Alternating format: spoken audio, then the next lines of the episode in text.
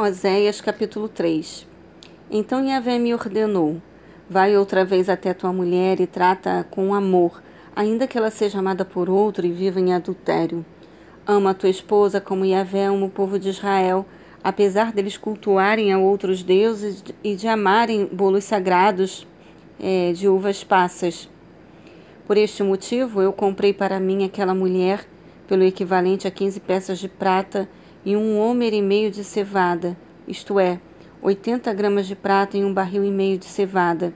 E lhe prometi: Eis que tu esperarás por mim por um longo tempo. Durante todo esse período não te entregues à prostituição, nem pertenças a nenhum outro homem. Eu também te aguardarei para vivermos juntos.